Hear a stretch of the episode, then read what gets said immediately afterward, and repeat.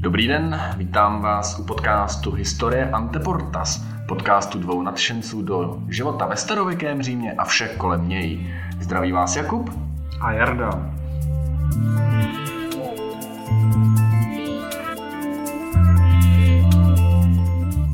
A dnes se podíváme na třaskavé téma, podíváme se na otroky.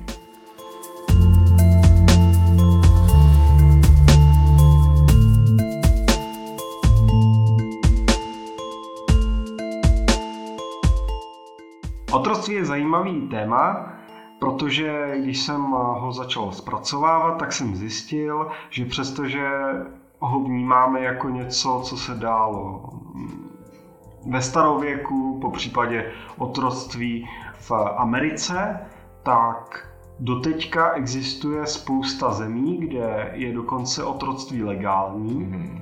Při té příležitosti jsem vlastně zjistil, že eh, otroctví máme třeba i v České republice. Mm-hmm.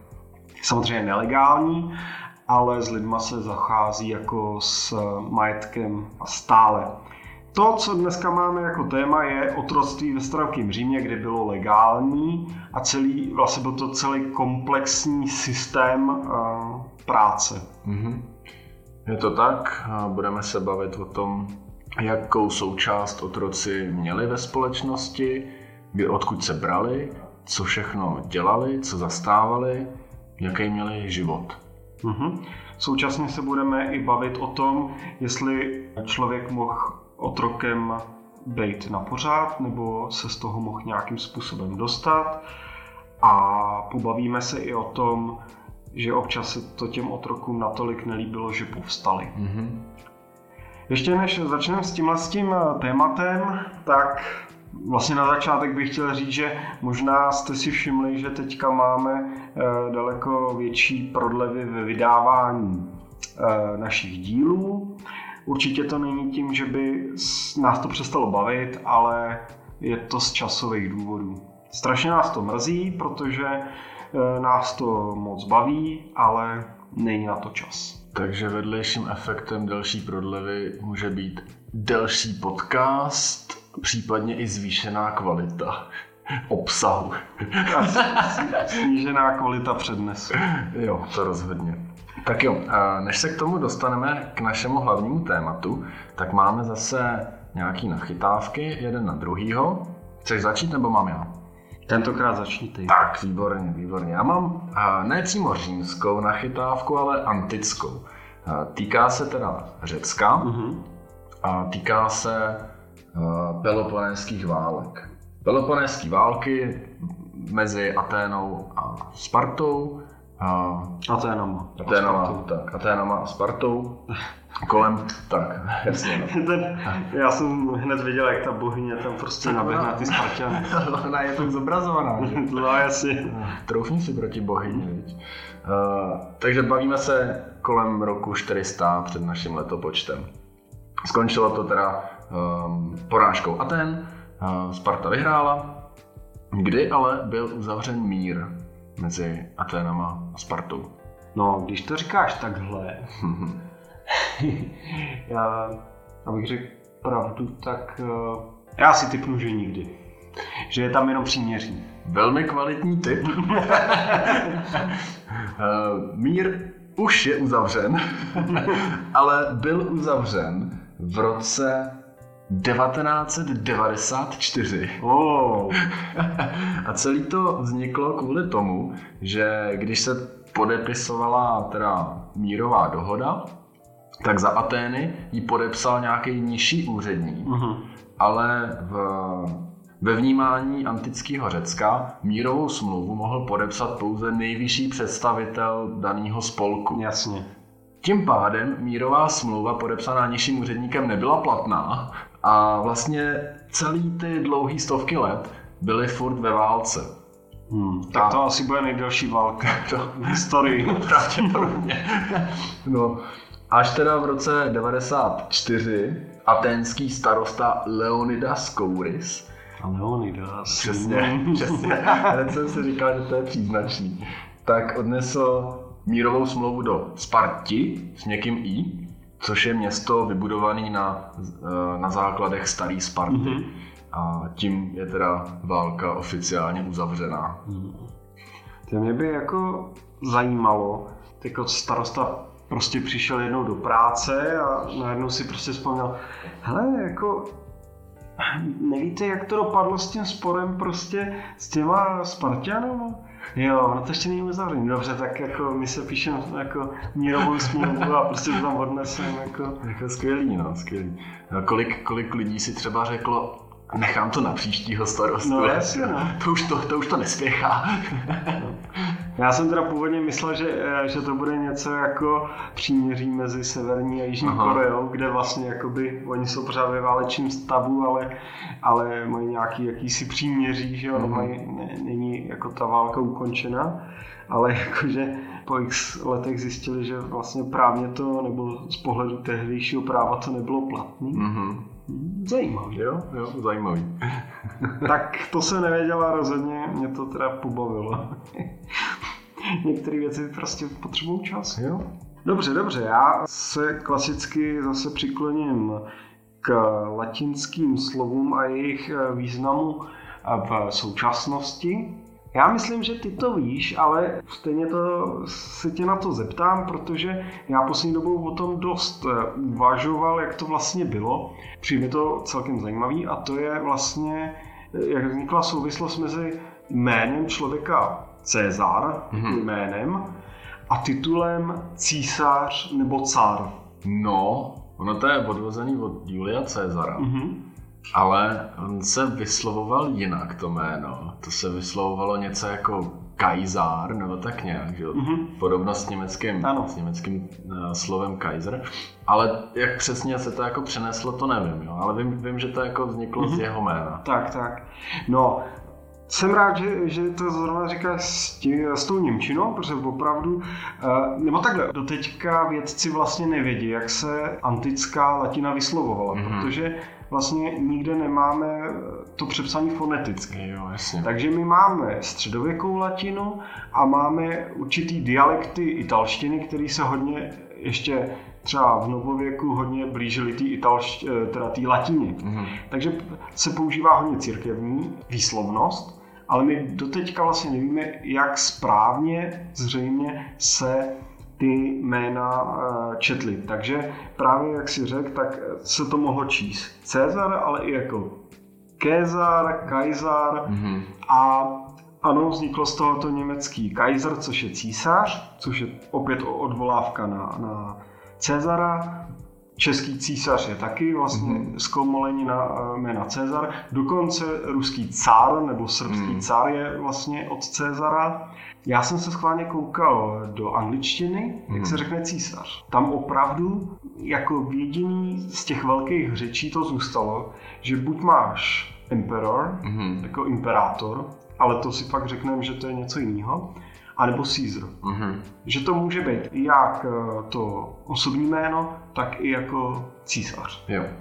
No a je to z toho důvodu, abych to trošku zrychlil, že vlastně od, eh, od Augusta Eh, celá ta julsko-klaudiovská dynastie, tak si přebírala jméno Cezara ve svých rodových jménech. Mm-hmm. Ten hlavní titul byl imperátor, hmm. jako držitel moci imperium, totiž v původním tom smyslu je nějaká moc. Hmm. Jo, takže imperium Romanum je vlastně jako římská moc říše nebo oblast, kam dosáhla římská moc. Hmm. To je to imperium. Takže imperátor byl vlastně jakoby vládce. Plus tam byl teda ten Cezar, jakože e, vlastně název té, řekněme, dynastie. Takhle to měla celá ta první e, od Augusta po, teďka mi vypadl ten poslední, no prostě e, julsko-klaudijská hmm. dynastie. Potom, když nastoupily další dynastie, tak oni to už převzali od té první dynastie, ale už jenom jako titulaturu. Takže hmm. říkali imperátor Cezar, jako poctu zboštěnému Cezarovi, ale už to byla jako titulatura a plus za své jméno dávali Augustus. Mm-hmm. Což na jednu stranu byla odkaz na Augusta, ale jak víme, Augustus se nemenoval Augustus, ale je to uh, vlastně vznešení. Mm-hmm. Takže zase další titulatura. Takže byly osobní jména a na začátku bylo imperátor Cezar a na konci toho jména bylo vždycky Augustus. Augustus okay. no. A postupem času, jak se různě měnili a přes románský jazyky, přes angličtinu, francouzštinu i němčinu, se to zkomolilo až do českého císař a tam se to vlastně spojilo s tou formou vlády. Mm-hmm. Ale v té době, a to už jsem myslím v jednom podcastu říkal, ale zopakuju to pro jistotu znova, císařství neexistovalo. Protože oficiálně se tomuhle člověkovi říkalo princeps, mm-hmm. byl vlastně první mezi rovnými. Tak, první, no. Jo. Potom se mu začalo říkat dominus, mm-hmm. pán, takže máme pak dominát, že jo. Ale nikde tam nikdy nefigurovalo, že Cezar, jako to byl jenom jeden z těch titulatury toho, toho člověka a spíš se mu říkalo imperátor. Mm-hmm.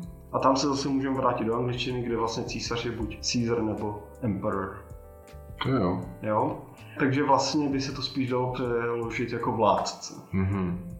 Nebo mocnář. Mocnář je vlastně jo. úplně nej, nejlíp uh, etymologicky vlastně. Tam je ta moc, to impérium.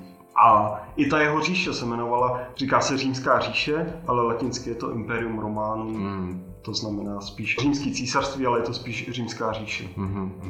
Tak to jsem trošku rozkecal, ale mě to přišlo strašně zajímavé. Vlastně, no, že... to, je fakt, to je fakt zajímavé, jak vlastně ta, ty slova v průběhu věku prostě nabývají různý významy. Mm-hmm. A něco se zachová, něco se ztratí, něco se přidá, pak se to zkomolí, protože už zapomněli lidi, jak se to dřív vyslovovalo, jo, nebo si to přizpůsobíš svýmu jazyku, když to přejímáš a vznikají z toho vlastně úplně jiný význam. No. A ještě teda taková, takový dodatek, já jsem původně o tom chtěl udělat celý díl, ale pak jsem si říkal, že to jenom takhle na do té zajímavosti, tak jsem vlastně zjistil, že během celý období, co my nazýváme jako římský císařství, tak Řím byl republikou. Aha. Sice jako loutkovou republiku, protože reálně měl moc v rukou tady ten imperátor, ale fungoval senát a byli konzulové. Mm-hmm. A ten imperátor nutil ten senát, aby vydával zákony. On, oni se vlastně jakoby scházeli, ale nikdy oficiální republika jako taková nezanikla, mm-hmm. jo, že by to přejmenovali. Jo. Respektive jediné, co se změnilo, je, že Augustus změnil jméno z Republika Románum na Imperium Románum. Mm-hmm. Jo, ale zase, je tam to impérium, není tam jakože císařství. Jo, jo. Tak. Omlouvám se, možná to teďka bylo daleko širší, než jsem chtěl, ale já jsem byl toho tak plný, že jsem se musel podělit, protože mi to přijde strašně zajímavé. To jo, jako dobrý, dobrý. To by mě napadlo, že cesta byla takhle složitá. Mm-hmm. Tak jo, ale tak zpátky k našemu uh, původnímu nebo hlavnímu tématu a to je otroctví. Jak to vzít, aby se člověk v tom neutopil? No. Uh, asi se shodneme na tom, že Římani nebyli jediní, co uh, systém otroctví měli. Hmm. Rozhodně mezi antickýma národama to byl celkem běžný systém. Římani, ale egyptiani, řekové, Šumerové. No, všechny ty antický národy jako pracovali s otrokama nebo s tím otrockým systémem. Řím není výjimka. No a jak vlastně takový postavení otroka v Římě vypadalo? Nebo kdo byl otrokem v Římě? No, otrokem v Římě uh, mohly být různý typy lidí. Uh-huh. Ten největší a nejčastější, jak se asi všichni domyslejí, jsou zajatci z války. Uh-huh. Prostě římská armáda někam napochodovala, všecko zdevastovala, spálila, pochytali lidi, odvlekli je zpátky do Říma a ty vlastně sloužily jako ta ekonomická páteř celé říše. Pracovali v různých typech eh, profesí. Ty nejhorší byly v dolech eh, nebo v těžkém průmyslu. Mm-hmm, jasně. V lomech, eh, v kamenných lomech tím myslím. Na lodích, že Tak, no. Veslaři. No, no. Co se mohlo stát třeba římskému občanovi, pokud se výrazným způsobem zadlužil, tak mohl sám sebe prodat do otroctví uh-huh. jako formu uh, splácení dluhu. Uh-huh. Takže vlastně člověk, který uh, se topil v dluzích, se prodal tomu věr, uh, Věřitel. věřiteli, Mhm. věřiteli a sloužil mu po nějaký čas, než byl teda ten dluh splacený. Mhm. Což ale předpokládám, že bylo něco jiného než řekněme nějaký prospěšný práce, protože k tomu se asi pak ještě do- dostaneme, jaký vlastně um, otrok měl status, že jo, vlastně nesvobodného člověka, Mhm. takže to úplně asi musela být asi ta poslední šance, nebo jakože už ten člověk musel být dost asi zoufalý, když Mhm. se Mhm. sám sebe nechal prodat do otroctví. No, no. Další třeba otroci, a to byla menší skupina, ale opuštěný děti po narození, tak eh, vlastně automaticky se z nich po nalezení stávali otroci, protože jako nikomu nepatřili, neměli, neměli rodiče, neměli koho, eh, kdo by se o ně staral, takže ten, kdo je nalezl, tak jako si je nechal, ale vlastně, vlastně z nich eh, udělal otroka ve své domácnosti. Mhm. Pak ještě byly děti narozený otrokům a ty měly jméno, ty se jmenovaly Verne. To byly teda děti, které se narodily otrokům v domácnosti a oni vyrůstali společně s, s dětma jako těch svobodných občanů. Často se o ně i ty majitelé starali, měli jako lepší, lepší život než ty normální otroci. Ty majitelé k ním měli často jako lepší přístup. Mhm, mhm. Já teďka možná, možná trošku budu přeskakovat, nicméně ty se dotknul toho, že otroci v domácnosti, Hmm. děti otroků v domácnosti a výchova jejich v rámci nějaký rodiny. Eh, Bavili jsme se o tom, že eh, existovaly teda fakt drsné profese, kde eh, se využívali otroci, ale jak to teda vlastně fungovalo třeba s otrokama v domácnostech nebo ve městech? Jak moc byli využívaný otroci v rámci nějaký rodiny, vily nebo tak? No, tam jako otroci byli prostě naprosto přirozená součást římské společnosti. Ty prostě byly všude. Tam dokonce se stalo, že Senát jako chtěl v jednu chvíli udělat zákon, že by otroci nosili nějakou speciální tuniku, aby se odlišili od svobodných občanů. Jenomže pak si uvědomili, že těch otroků je v Římě tolik, že když by se ty otroci viděli, a viděli, kolik jich je, tak by to v nich mohlo vyvolat nějakou, eh, nějaký touhy Mhm. po povstání, takže to nakonec jako neprošlo. Třeba omezení na to, kolik eh, si mohl mít otroků v domě, tak nebylo. Mhm. Jo, tam třeba Pedanius Secundus, což byl římský prefekt za, za vlády Nera, tak měl ve svém domě 400 otroků. Mhm. Jo, prostě když si na to měl a, a mohl si to dovolit, tak si mohl mít stovky otroků. Mhm. No a teďka bych se ještě právě vrátil k tomu, protože někteří eh, z nás nemusí úplně tušit, jaký byly ty profese v tom domě, v té domácnosti těch Hmm. otroků. Když budeme brát, že, že tam byly teda nějaký asi uklízečky, kuchaři by zřejmě byli otroci, jaký další profese tam mohly eh, ty otroci zastávat? Jasně, jasně. No, přesně jak říkáš, eh, dělali v kuchyni, ehm, starali se o, o domácnost, takže ať už to byly jako ty uklízeči nebo opraváři, že dneska jsme řekli nějaký, nějaký správce Mhm, jako mhm. toho domu, osobní sluhové v podstatě, který se starali třeba o, o paní domu, koupali česali jo, oblíkali Ty vzdělanější otroci, Mhm. tak mohli například sloužit jako učitelé pro děti a majitele Mhm. nebo pána domu, což eh, se jim říkalo paidagogos. Ne, to jsem Známý- nechtěl říct, že to je úplně geniální. Ano, to vlastně je, je, teďka trošku vařím z vody, ale já myslím, že je to spojené něco s holí. Ne, kecám už vím, že vlastně ty pedagogové, Aha. tak to vlastně byl opravdu název těch otroků, jejich poznávací znamení byly hole, Mhm, mhm. kterýma oni řezali ty, ty děti. Výborný, ne? Otrok řeže jako svýho pána v úvozovkách. Tak, tak, tak.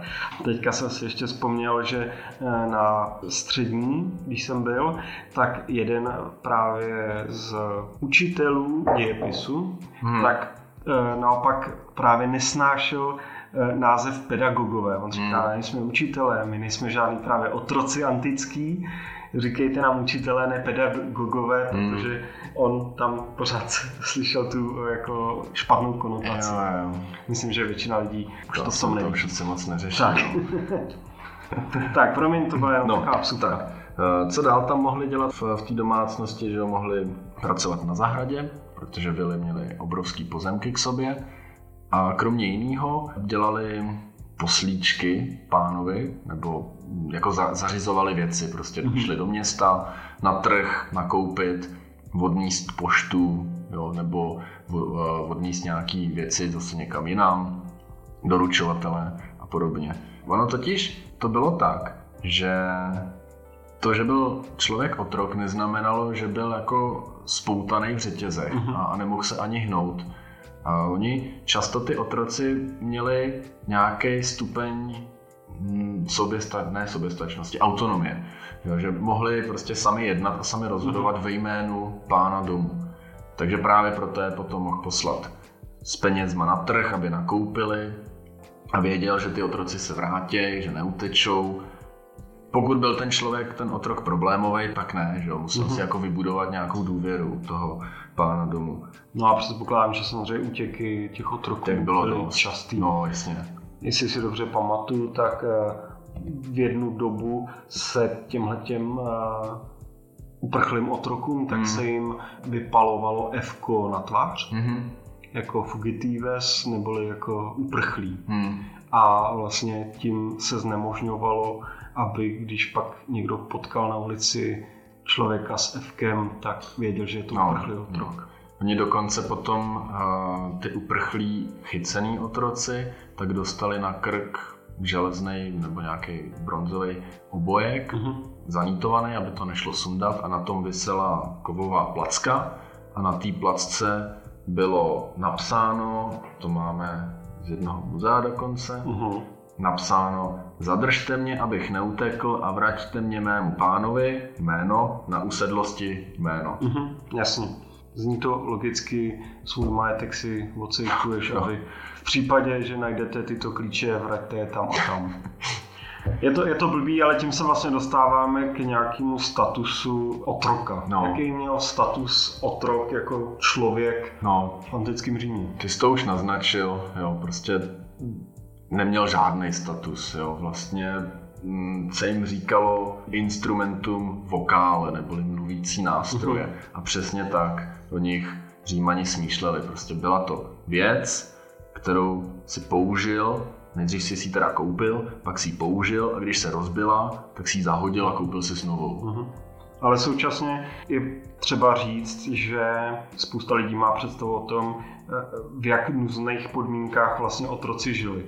Ale je potřeba to rozlišovat a současně myslet na to, že Římani nad otrokama přemýšleli jako o nástrojích, ale tu péči jim věnovali jako nástrojům. Protože pokud chcete, aby kávovar vám dlouho vařil kafe, tak se o ně musíte starat. No, Pokud teda nejste dostatečně bohatý, abyste za dva roky kupovali nový kávovar. Samozřejmě takový římani taky byli. Teďka to jako nechci zlehčovat, ale minimálně ty domácí otroci, nebo ty písaři a, a učitele, vlastně měli docela v rámci možností otrockých dobrý postavení v tom, že se o ně ty majitelé dobře starali, právě kvůli tomu, že to byla jejich investice. No, no. Oni vlastně v tom domácím prostředí tak se měli jako výrazně líp než někde eh, v dolech nebo v kamenolomech. Tam to bylo to je jako jasný. spotřební zboží. Tam opravdu to byla drsná práce, prostě příšerné podmínky, jo, těžká práce a ty, ty lidi tam umírali jako hodně rychle. Mhm. V domácnostech tak eh, ty otroci na jednu stranu eh, měli ten život jako docela dobrý, ale na druhou stranu furt tam byl, eh, bylo to, že jsou jenom věci v moci pánu. Mhm. Jasně, A nesvobodný. ten majitel, pán domu, tak si s nima mohl dělat, co chtěl, ale jakože opravdu, co chtěl. Mhm. Jo.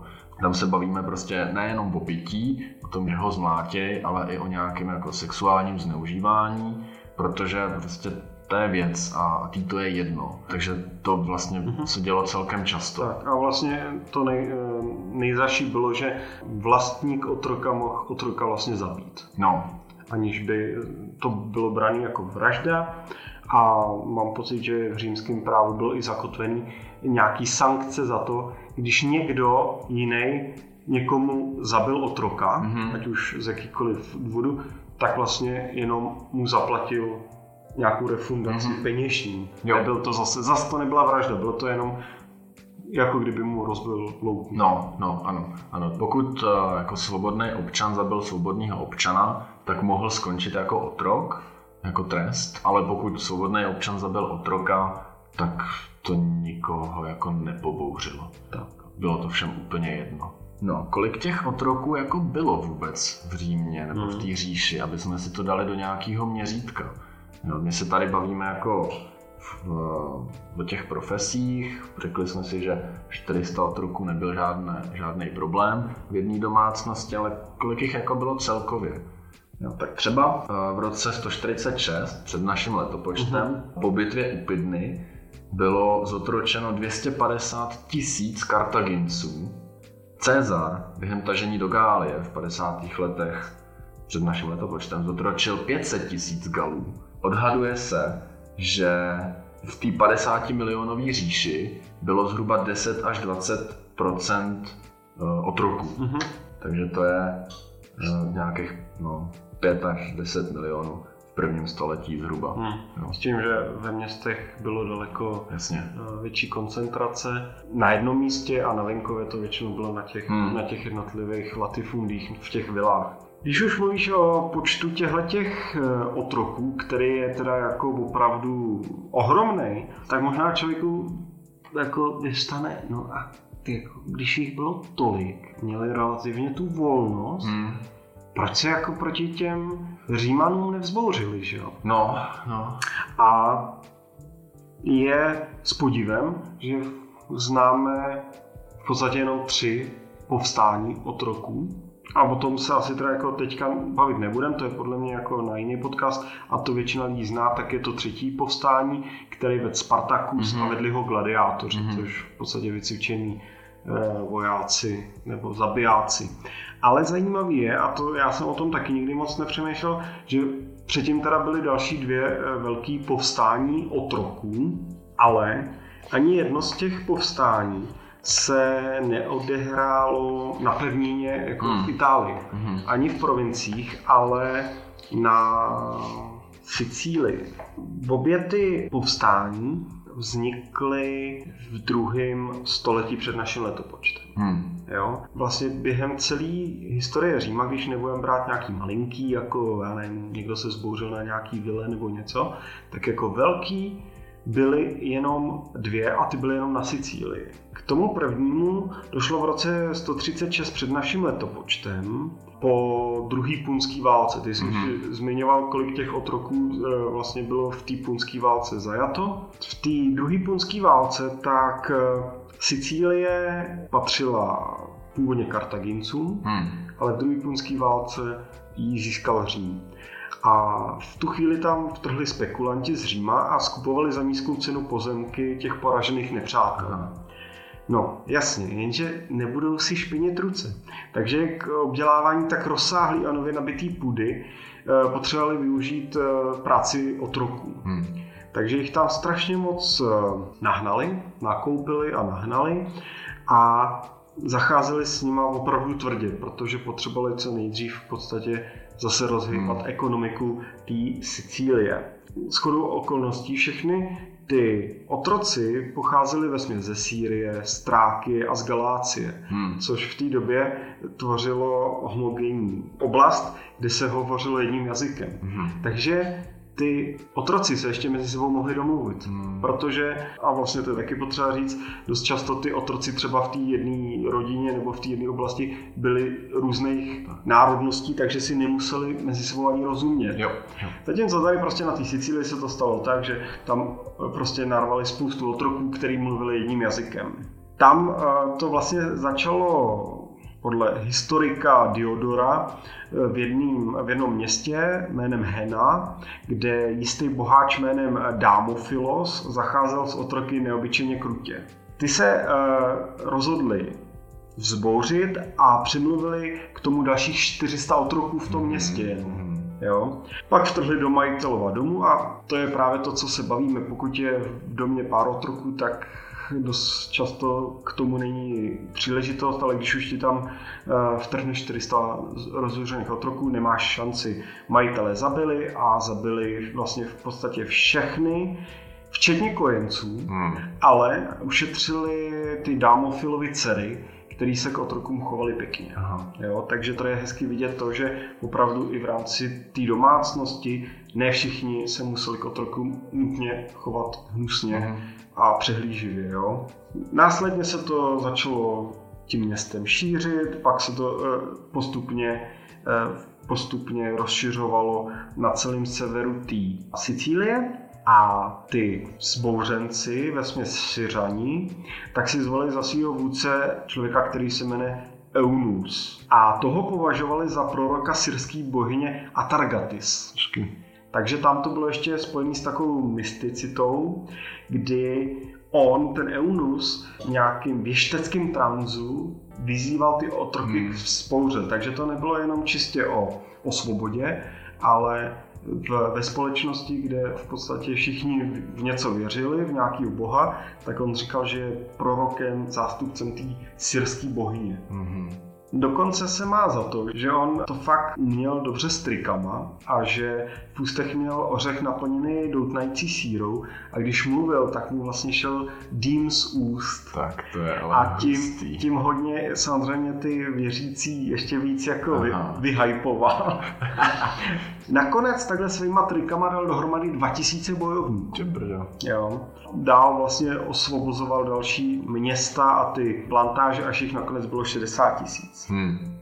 Současně, a pořád se bavíme teda o tom prvním povstání otroků, současně na jihu Sicílie propuklo povstání pod vedením Kleona z Kilíkie, který se k tomu Eunovi připojil nakonec. Otrokům se podařilo několikrát porazit římský legie a na čas se stali pány celý Sicílie. Mm-hmm. Jednalo se o první stát v dějinách lidstva, který vytvořili bývalí otroci, protože Eunus se dokonce prohlásil za králi Sicílie, pak se přejmenoval na Antiocha eh, podle Seleukovského krále v Sýrii. Aha. Jo. Jak to s nima nakonec dopadlo? O žádném otrockém státě eh, nic nevíme, takže to asi nic moc dobrýho nebylo. Už za tři roky po tom povstání v roce 133 před naším letopočtem se na Sicílii s legiemi vypravil konzul Lucius Calpurnius Pisofrugi. On oblehl to město Tuhenu, ale neuspěl, protože mezi tím se tam ty otroci stačili opevnit, bylo to opevněné eh, krásné město. K obratu pak došlo v roce 32, o rok později, kdy na Sicílii připlul se silnou armádou pretor Marcus Perperna. Ten znova oblehl Henu, nechal město vyhladovět a pak eh, vzbouřenci ukřižovat. Hmm. Takže prostě klasická taktika, jako třeba Cezaru u Alézie. Hmm. Když to nemůžeš dobít, tak to prostě vyhladov. Jestli pak víš, proč ten prétor Marcus Perpena, když se vrátil do Říma, nemohl slavit triumf, ale jenom ovace. To bude určitě spojený s tím, že porazil otroky a ne jako svobodný národ. Tak je to přesně tak, jak říkáš protože poražený nepřítel nebyl pokládán za Římanům rovného, mm-hmm. tudíž ten vojevůdce neměl nárok na, na triumf, ale jenom na takzvaný ovace. Um, Jakože dobrý, dobrý, ale přece jenom to byly otroci, tak. tak co chceš. Teda. Nicméně ten Eunus, ten vlastně první král Sicílie, tak pravděpodobně na cestě do Říma zemřel, protože to bylo většinou takový klasický, že zajatý vůdce hmm. nějakého povstání nebo národa byl pak vláčený ulicemi Říma, tak tady se to Římanům bohužel nepovedlo, protože umřel. Nicméně inspiroval v tom v té půlce druhého století před naším letopočtem takřka celý středomoří a v následujících letech podle Diodora propuklo jedno povstání otroků za druhým, ale hmm. jenom lokální a byly často uh, hned uh, udušený v zárodku, takže víme, že v samotném Římě se hmm. zbořili otroci, v jeho italské kampánii, v řecké Atice, Eh, na řeckých ostrovech, třeba na ostrově Delos, kde byl ohromný trh s otroky. O tom se vlastně asi taky budeme hmm. bavit, jak se získávali otroci a kolik stáli. No a teďka jenom ještě v rychlosti. Eh, v roce 104, to znamená o 30 let eh, později, vypuklo na Sicílii druhý povstání otroků. Nebylo o nic menší než to Eunuo, opět otrok, pastýř, mm-hmm. Aténion z Kilíkie, můžeme vidět, že tam opravdu byli asi hodně zdatní lidi, protože v prvním povstání se setkáváme s Kleonem z Klíkie, tak tady ten Aténion je taky z Klíkie a zabil svého pána a utvořil z otroků vysvobozených z vězení bojovou jednotku. Ten se spojil s vůdcem povstání Salviem, který byl původně hráčem na flétnu, takže tady mhm. opravdu vidíme i ty různé profese těch otroků, že máme otroka pastýře, ale máme i hráče na flétnu, který byl otrokem.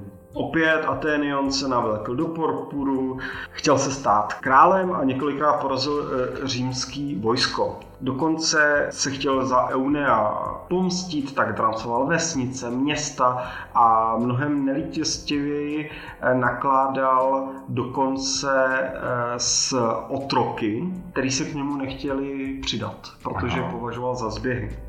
No a jak to tak bývá, kolem roku 100, takže tady tenhle ten vydržel čtyři roky. Římani odřízli povstalce od přísunu zásob, pak je lehce porazili. Mm-hmm. Takže opět vyhladovění, poražený otroky, tak jak bylo e, zvykem už tehdy, ukřižovali. Tomu ukřižování e, unikl Aténion, ten vůdce, protože srocení vojáci ho v podstatě úplně roztrhali na kusy, protože se oni ravali jako o kořist. Jako kdo ho chytne. Tak, tak, tak.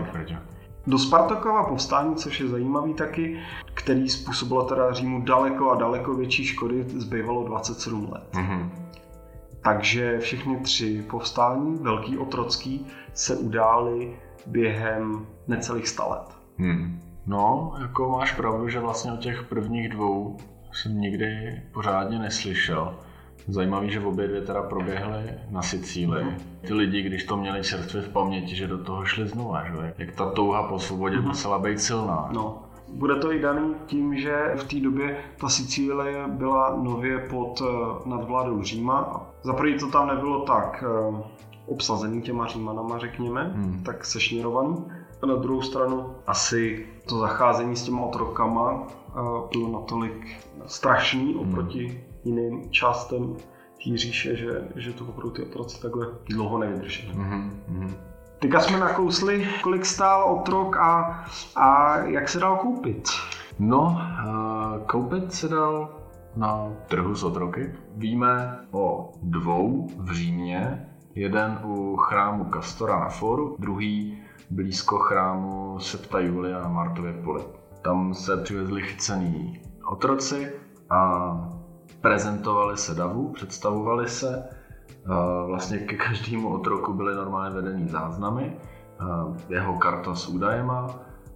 Když tam ten člověk stál a ukazoval se, tak měl vlastně na krku pověšenou i destičku, kde byly ty údaje i sepsaný. Drželi se veřejné archivy, kde byly záznamy o těch otrocích a o tom, jako co to je za člověka, jeho popis, kdo si ho koupil, za kolik a podobně. Pro ty kupující tam bylo nějaké odškodnění, pokud ten prodávající něco zatajil, jako třeba epilepsii, tak eh, ten, kdo si koupil, tak měl nárok jako na reklamaci. Uh-huh. Podle dochovaných zdrojů tak byla průměrná cena za jako relativně schopného, dovedného člověka v prvním století našeho letopočtu zhruba... Nemyslíš člověka, myslíš mluvící nástroj. no, no, no. Za otroka zhruba 2000 sesterciů. Uh-huh. No, aby jsme si to dali do měřítka, legionář si za rok vydělal asi 900 sesterciů a Centurion ten byl placený 15krát líp, takže si otroka mohl dovolit za, pár měsíců. Uh-huh. Pokud byl ten otrok jako odborně kvalifikovaný, pokud měl nějakou, nějaký vyšší jako vzdělání nebo dovednosti v nějakém oboru, tak stál víc a ten mohl stát 6 až 8 tisíc sesterciů. No ale když si vezmeme, jakože senátor měl miliony sesterciů, tak pro něj to jako bylo nic. Mm-hmm. Takže proto tam pak vidíme ty stovky otroků v jedné domácnosti. No. Kromě teda jako otroku do domácnosti, tak otroci pracovali i ve státní správě, jako pro stát vlastně, pro vládu by se řeklo. Ty byly placený císařem, takže jako by z jeho osobních peněz a, a pracovali na takových věcech, kromě toho, že byli úředníci, tak třeba na stavbě akvaduktů, na stavbě cest, takových těch veřejných staveb. No, no. Ale aby to nebylo všechno takový, uh, takový černý, tak černý. tak aby to nebylo všechno tak tíživý, tak ne všichni Římani souhlasili s tím systémem a s tím, jak to otroctví funguje. A třeba Seneca napsal, a to vám teda ocituju, a to mám lepší překlad než posledně. Je úctyhodné, když se člověk při zacházení s otroky drží v rozumných mezích.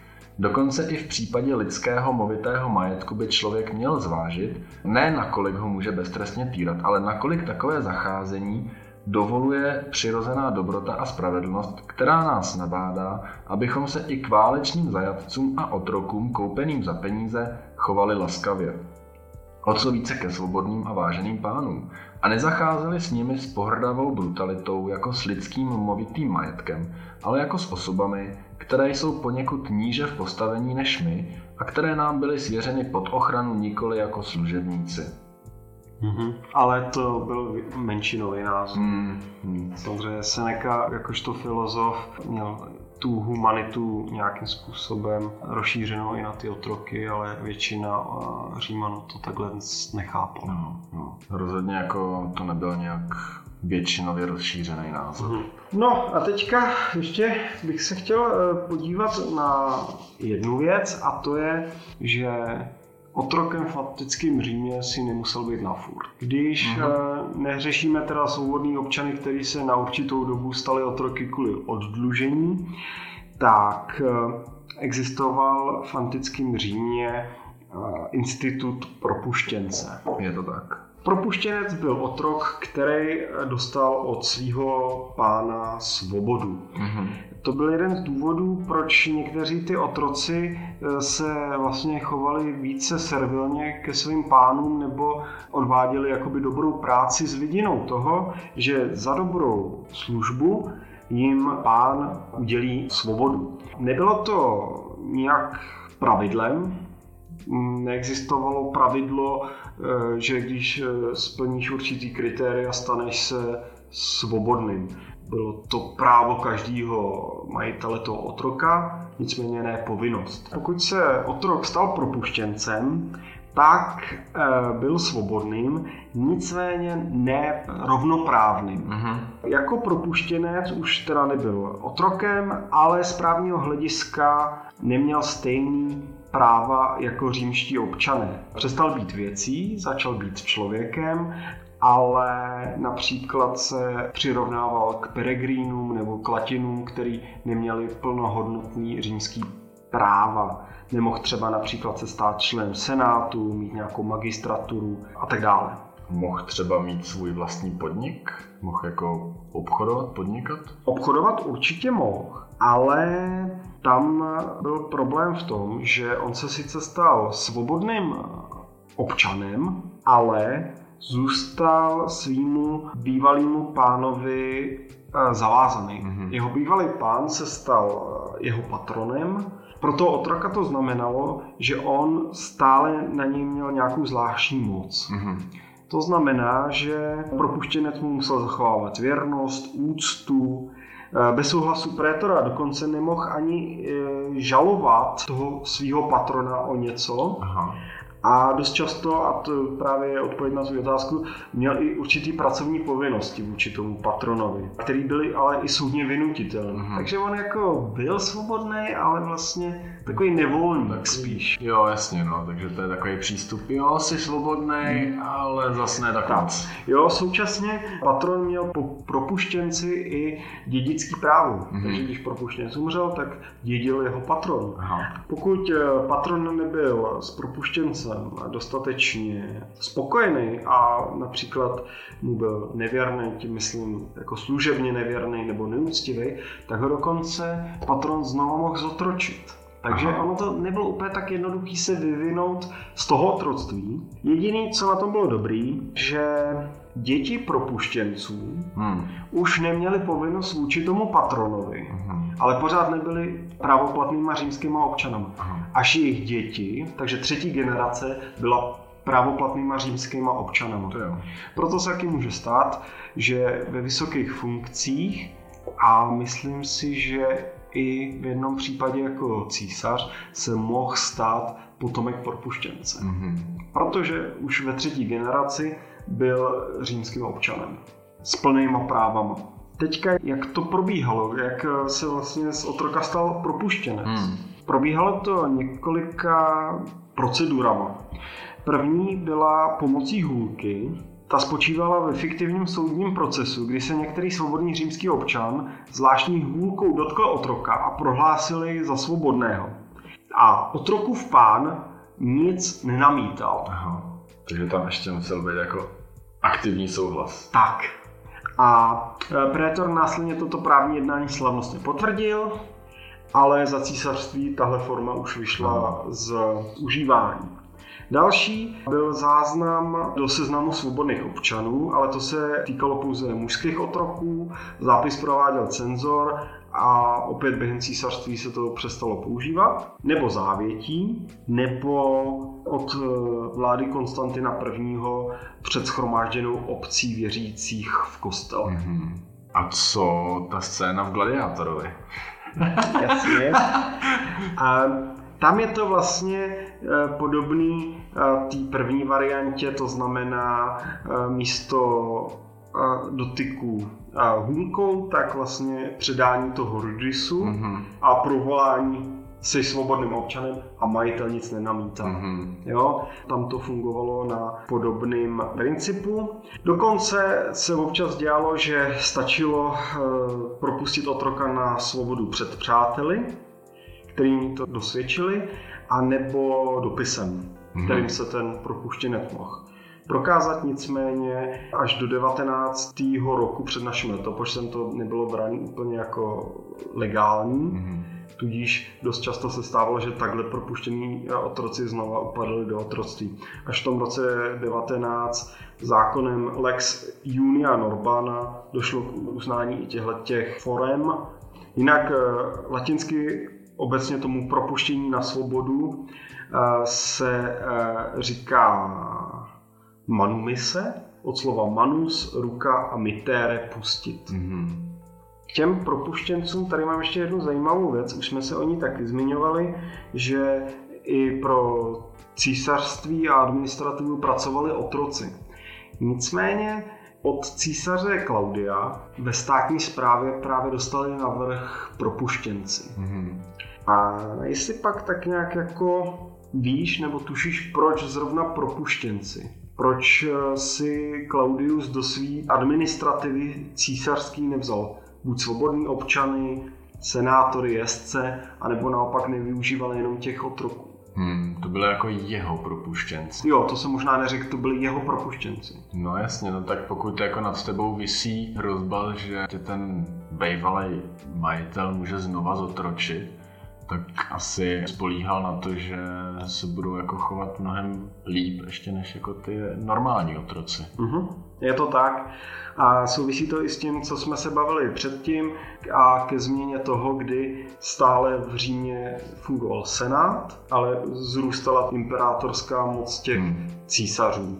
Tudíž ty císaři nenacházeli dost často, pokud to nebyli tyrani vis Nero Caligula, nenacházeli úplně oporu v tom senátu, a tak si budovali vlastní administrativu, do který uh, normální římský občan by nevstoupil, protože by to pro ně bylo ponižující pro někoho pracovat, mm-hmm.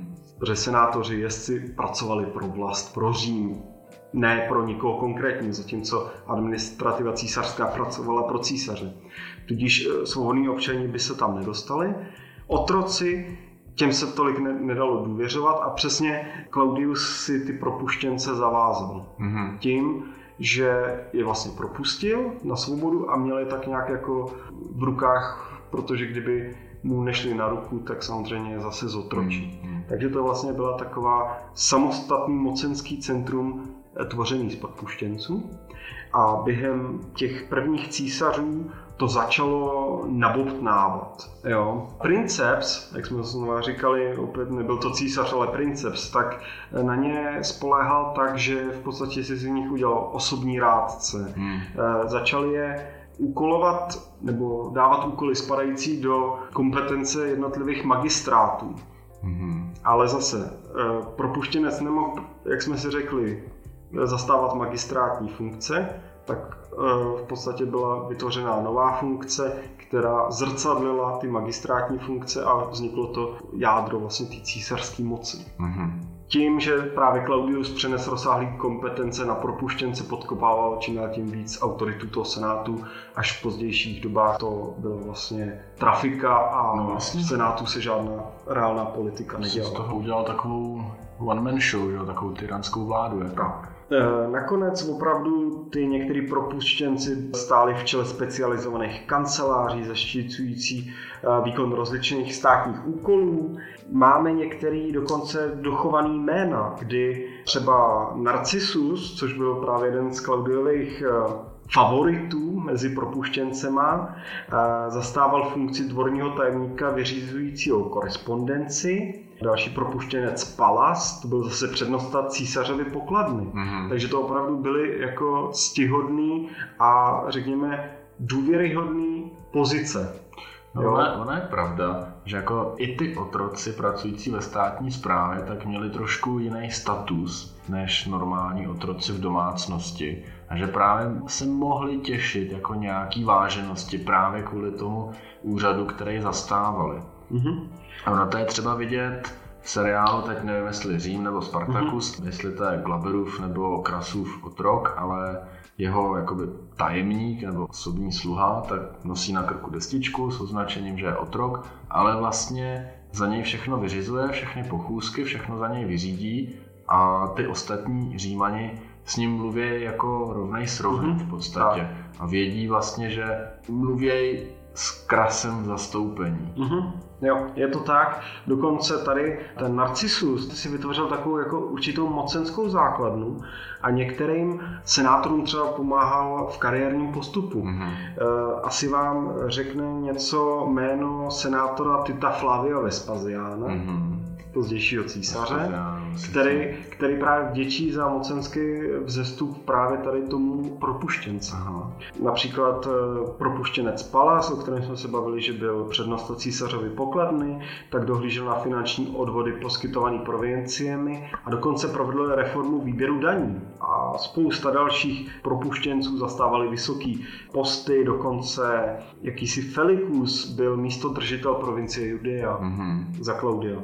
Jenom pro zajímavost, Narcissus během svého života schromáždil opravdu velký bohatství. Otrok stál 2000 sesterců, jak jsme říkali, a tady ten propuštěnec eh, na konci svého života měl 400 milionů sesterců. Švankote. Tak. Na to, že začínal jako otrok, hmm. tak se docela dobře vypracoval. My máme ještě jeden příklad vypracovaných otroků. Tak to je, to je se teďka aktuální. To je, ano, máme tady aktuální aktualitu z 11. No, ledna. A taky musíme říct, že ten podcast jsme chtěli natáčet trošku dřív. No. Je to v Pompejích, takže jako ve dvou tisícech letech si pár dní nehraje roli. tak, ale v Pompejích otevřeli nádhernou vilu, kterou nazvali Sixtinskou kaplí města. Nazvali teda ty restauratéři, protože je hrozně pěkná. Po 20 letech náročný restaurátorský práce, tak se ta vila otevřela, jmenuje se to Dum Vetiu, kdybyste to hledali. A je to naprosto jako luxusní rezidence, která patřila dvěma mužům, pravděpodobně bratrům, kteří zbohatli na obchodování s vínem. Ale co je zajímavé, tak je právě to, že ty bratři, ty Vétiové, tak byli původně otroci. A následně teda propuštěnci. No, no, vlastně můžete i vyhledat eh, na spoustě serverů, je to právě pod heslem Vila propuštěnců. Mm-hmm, mm-hmm. Tak a proč je ta vila tak zajímavá, proč stojí za návštěvu? tak jsou právě zachovalý fresky s různýma mytologickými výjevama, erotickými výjevama, tak jak bylo běžný v, v antickém Římě a vůbec jako ty barvy a malby tak jsou krásně zachovalý, nebo respektive podařilo se jim to krásně obnovit. Pokud se podíváte na nějaký obrázek, tak určitě budete nadšený jako my. no a já doufám, že někdy v blízké době se do Pompeji podívám, ještě jsem tam nebyl, ale poslední dobou mám pocit, že tam probíhá dost těch mm. restaurátorských a dokončuje se dost restaurátorských počinů, takže myslím, že to určitě stojí za to. No, hmm. jak to s otroctvím vlastně skončilo? Jak teda jako Římani přišli na to, že už ne? Tak já myslím, že jako skoro se vším jim do toho hodilo vidle křesťanství. ne?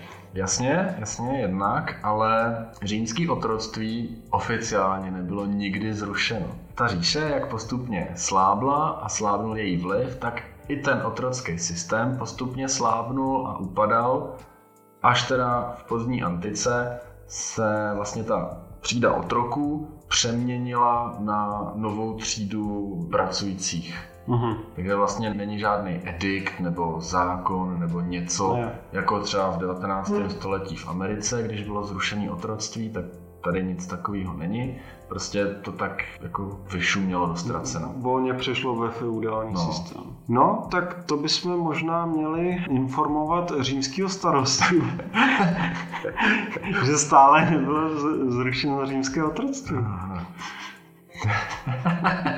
A co s tím jako udělá? tak, jo. Ať se inspiruje v Aténách. No, o otrocích by se dalo mluvit eh, celou věčnost, to jsme vůbec eh, nezmínili a záměrně jsme se vyhybali tématu gladiátorů, hmm. který jsou samostatnou kapitolou otroků. Určitě v nějakým z příštích eh, dílů, nevím jestli příštím, nebo určitě se ale na ně dostane, protože to je opravdu strašně zajímavá kapitola.